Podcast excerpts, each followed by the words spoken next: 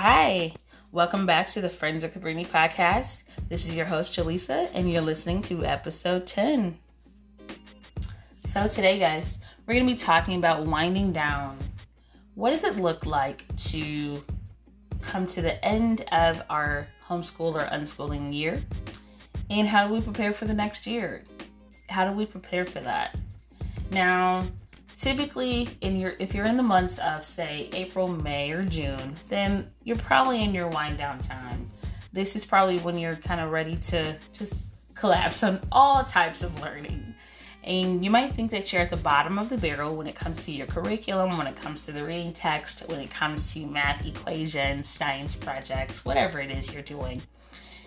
But I'm here to tell you that this is not the end as the legendary and wonderful Kobe Bryant once said, you do not rest in the middle.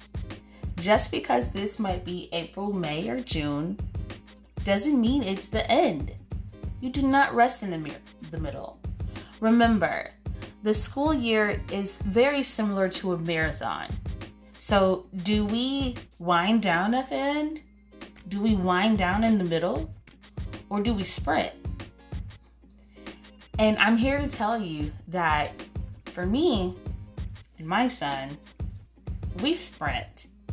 Guys, I know that most of us are probably like, we are bombarded all year long with these projects and so many things that's happening. And I'm sure even in the public schools, the teachers feel the same way. And we all want a break and we want to rest. And that's great. But this is not the time to lose the momentum of which you and your child have developed throughout the school year, where you've learned so much, whether you've learned so much as the homeschool parent or whether they've learned so much as the student, as the unschooler. You don't want to lose that momentum because it's going to be kind of like, why do we sacrifice it all? What do we do it all for if we can't see the results. Now, the results don't necessarily have to look like you giving your child a test and quizzing them on what it is that they've learned, but you can absolutely be creative in figuring out how your child has learned things from various units or lessons and how they interlock. Or simply if your child has retained any of the information that they've learned over the last couple of months. But I'm here to tell you guys that even though that this is coming to an end, this is not the place or time when you rest, and it's not the place or time when you wind down. You sprint. We go into this thing sprinting, guys. I want you guys to think about your end of the year goals. I also want you to think about the goals that you weren't quite able to achieve this year. And whether that be because of the incline of weather, whether that simply be because there's so many things going on with your family and whatnot, think about those goals that you initially had or that your child initially had and they weren't achieved and figure out hey, can we use the time period that we have left now to achieve those goals? That might look like going outside and biking. That might look like gardening and planting. That might look like bird watching.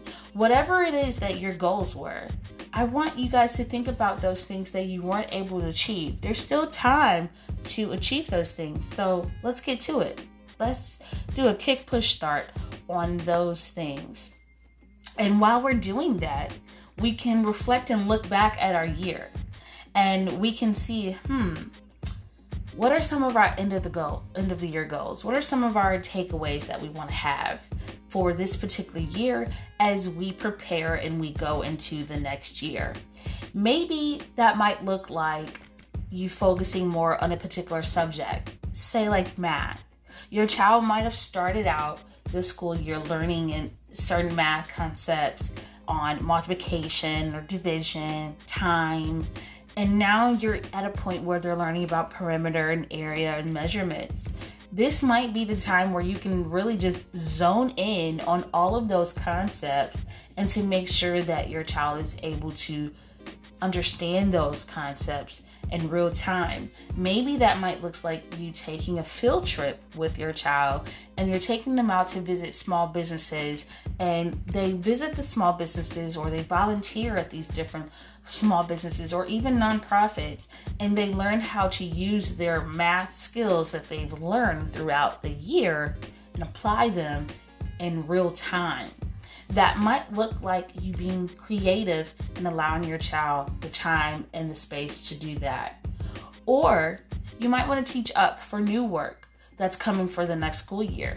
Maybe you might want to introduce them to some more advanced topics just to see if they can kind of handle those topics prior to the coming months in the fall. So, I want you guys to know number one, we do not pause in the middle, no resting, as Kobe said, because we are not going to interrupt the momentum. We're going to sprint. Number two, we're going to look at our unachieved goals as well as our end of the year goals. And now, number three, let's get creative. Now, you might say, what does getting creative have to do with the end of the year? It has everything to do with the end of the year, guys. I'm here to tell you that one of my favorite, favorite ways to get creative, not just at the end of the year, but throughout the entire unschool year for me and my son, is to have him do those self directed projects. Again, self directed projects. Now, what does that look like, you might ask? I'll tell you. Self directed projects is when your child who's the unschooler, takes it upon his or herself to discover and experience whatever topic, whatever subject, whenever, wherever, however. There is very little, if not any guidance or teaching instruction at all on your end, simply because you are allowing your child to be creative and creating their own projects for themselves. Now, if you are to give some type of guidance or instruction, then that would probably be simply on the premise of teaching your child how to research properly. And what that research looks like is helping them to understand how to collect materials or supplies, helping them to understand how to find key sources that are primary or secondary sources of information and helping them to understand that it is important for them to control the narrative of their learning. And this is particularly key specifically for African American families. When we have African American children who are doing self directed projects and they are trying to discover things about their heritage, their history, their ancestors. It is important for them to really be able to use those key skills of research to really get real truths, gentle truths, honest truths throughout their project. Because nine times out of 10, they're not going to be able to find information that comes from a credited source that can also relate to the African American community or the African American experience. And so it is very important for your child to control the narrative of their learning and also know how to control the narrative of their learning. If they are not able or if they are not knowledgeable of how to do those things, then you're leaving them in a very dangerous place. And so I definitely want to recommend that as being number one when it comes to creative self directed projects. Now, once your child has managed that skill set of simply being able to research, then it's time for you as the parent to kind of step back. And again, no teaching instruction, no guidance really. If you are to provide anything to your child, then that simply looks like you being encouraging and you being supportive when it comes to them managing their project.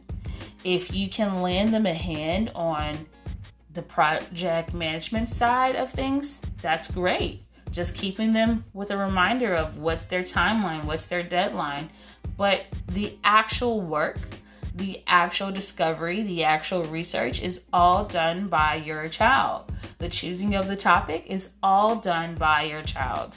And so I want you guys to know that even when you're in this uh, winding down time, there's actually, again, really no reason to wind down because now you get to sprint. Now your child gets to take everything that they have learned and everything that they have discovered throughout their unschool or homeschool year and they get to apply it to a project of their own choosing and they get to discover new things and you get to really see them have these really wonderful uh, creative and amazing experiences. They get to really be very enterprising. And that's really what we're looking for when we are unschooling guys, particularly with unschoolers. We're looking for our children to be present in the moment and be able to have new and creative experiences that are enjoyable, that are exciting to them, and things that they can use as life skills. They can go on and use these things as life skills, not just in the moment, but they will be able to apply these things over time. And so that's ultimately what we're really looking at. We're not necessarily looking to see if they're going to get an A or a B in a certain reading test or an A or a B on spelling. We're really looking to see if they're going to be able to apply said skills throughout their life. That's really what the outcome should really look like. And so, in closing, I'm just here to tell you guys, you know, be encouraging to your child be willing to help them manage their project, but don't do the project for them.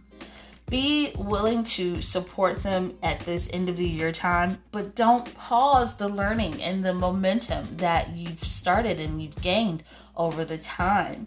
Be open to what your child wants to discover. Don't freak out about their projects, whatever it might be. Be open to simply letting your child be enterprising. Allow them to understand how and when and where to learn, to cook, to make, to build, to discover, to create. Whatever it is, give them those opportunities because that's truly what unschooling and homeschooling is about. Well, you guys know my motto. Until next time. I thank you for listening.